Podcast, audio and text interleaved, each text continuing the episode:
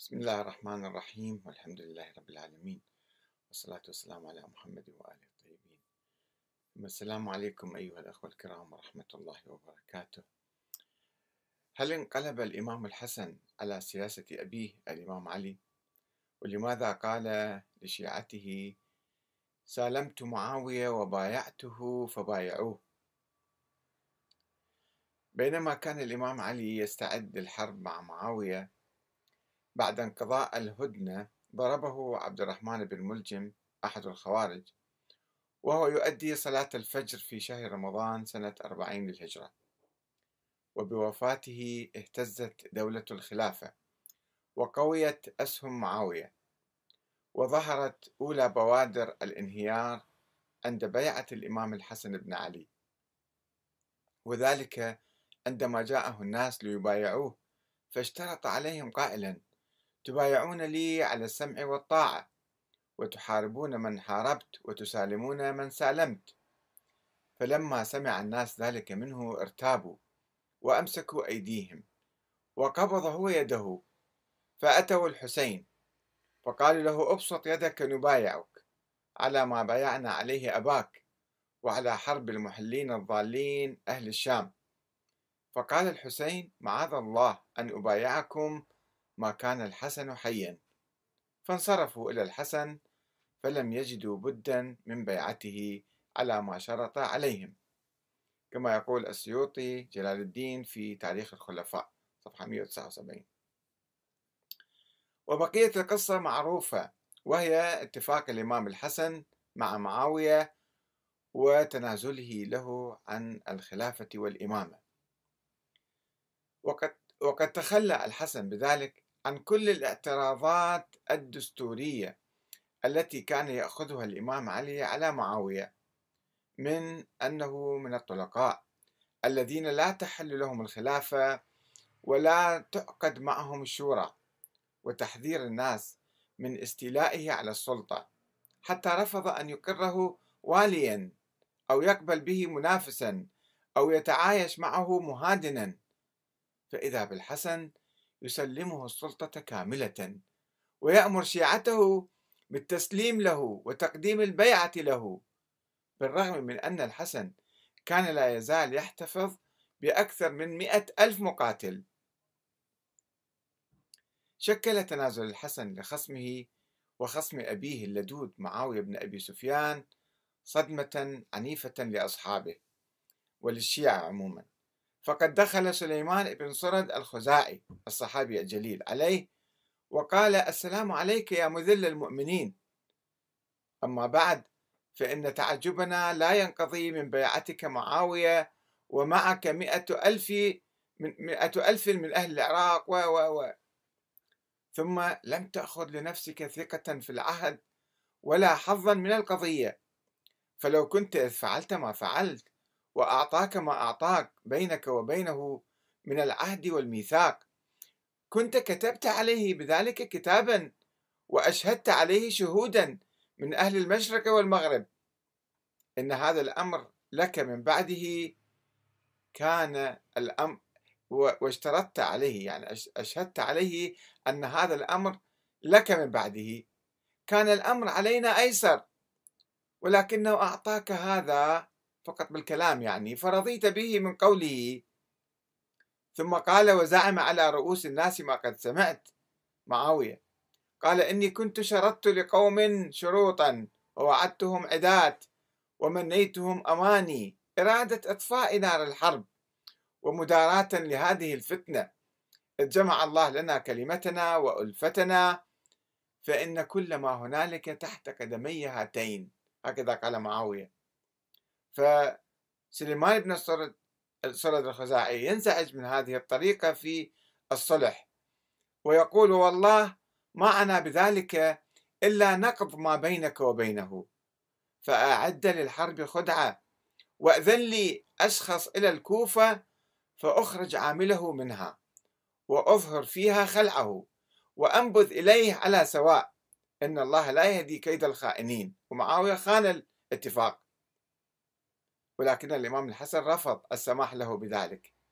فذهب سليمان إلى الحسين فعرض عليه ما عرض على أخيه الحسن. فقال الحسين ليكن كل رجل منكم حلسا من أحلاس بيته يعني جالس.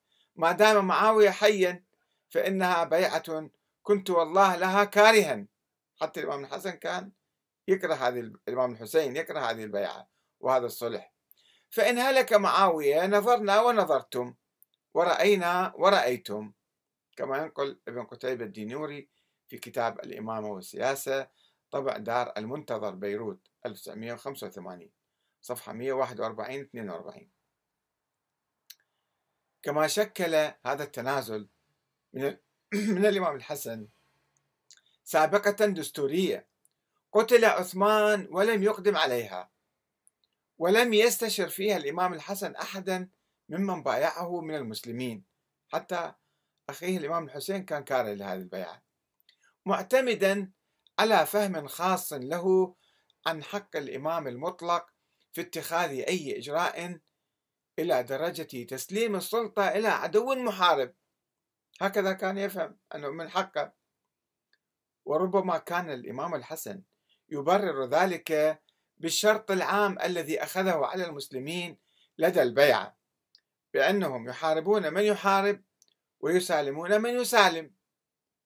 ويقال إنه صعد المنبر ثم قال أيها الناس كانت لي في رقابكم بيعة تحاربون من حاربت وتسالمون من سالمت.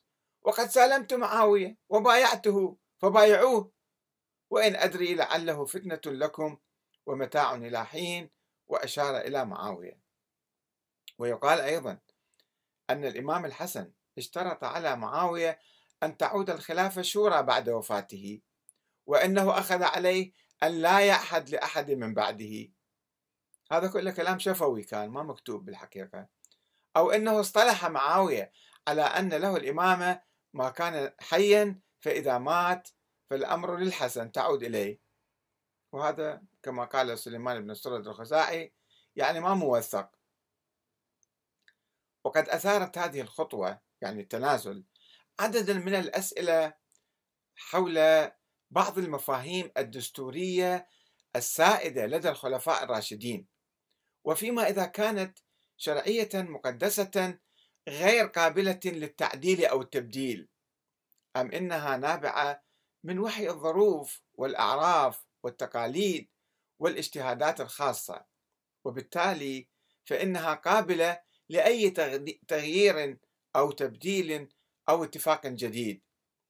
فإذا جاز للحسن أن يسلم السلطة بالكامل إلى معاوية فقد كان يجوز للإمام علي لو أراد أن يبقي معاوية على الشام أو أن يرفعه إلى مصاف الشورى ويغض الطرف عن كونه من الطلقاء. وبما أن كثيرا من الصحابة كان يتطلع إلى الخلافة والزعامة فربما كان من الأفضل لسلامة النظام أن يعاد النظر في فقرة أخرى من تلك المفاهيم والقوانين الدستورية المطبقة في تلك الأيام كاستمرارية الخليفة في الحكم إلى آخر يوم من وفاته.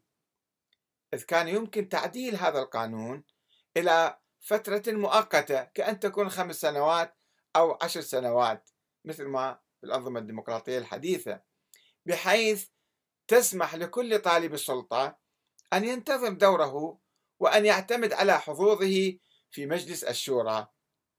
وكان يمكن أيضا عقد مجلس شورى لا يقتصر على المهاجرين أو قريش فقط وإنما يضم الأنصار وجميع العرب والمسلمين ويكون مفتوحا أمام أي راغب في تولي المناصب العامة تماما كما هو الحال في البلاد الديمقراطية.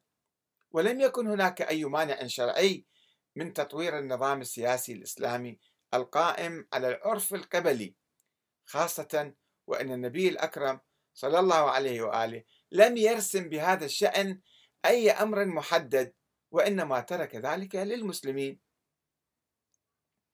إن النتيجة التي أسفرت عنها الفتنة الكبرى التي ابتدأت بالثورة على عثمان وبعد حوالي خمس سنوات هي العودة إلى نقطة الصفر وسيطرة الأمويين الطلقاء على السلطة وإقامة نظام جديد وضع خاتمة لعهد الخلفاء الراشدين واتسم بفقدان الشورى وغلبة الاستبداد وقد أكدت تلك النتيجة أن نظام الخلافة الدستوري لم يكن قويا ولا سليما بما فيه الكفاية بحيث يصمد أمام الهزات الداخلية فيحتوي المعارضة ويحافظ على نفسه من الانحراف والانهيار أو يضمن انتقال السلطة من خليفة إلى آخر بشكل سلس يحافظ على حالة الاستقرار السياسي ويحافظ بالتالي على استمراريته وبقائه.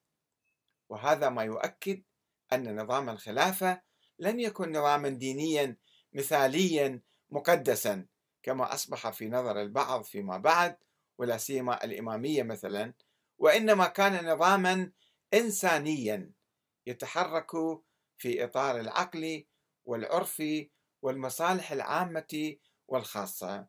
والسلام عليكم ورحمة الله وبركاته.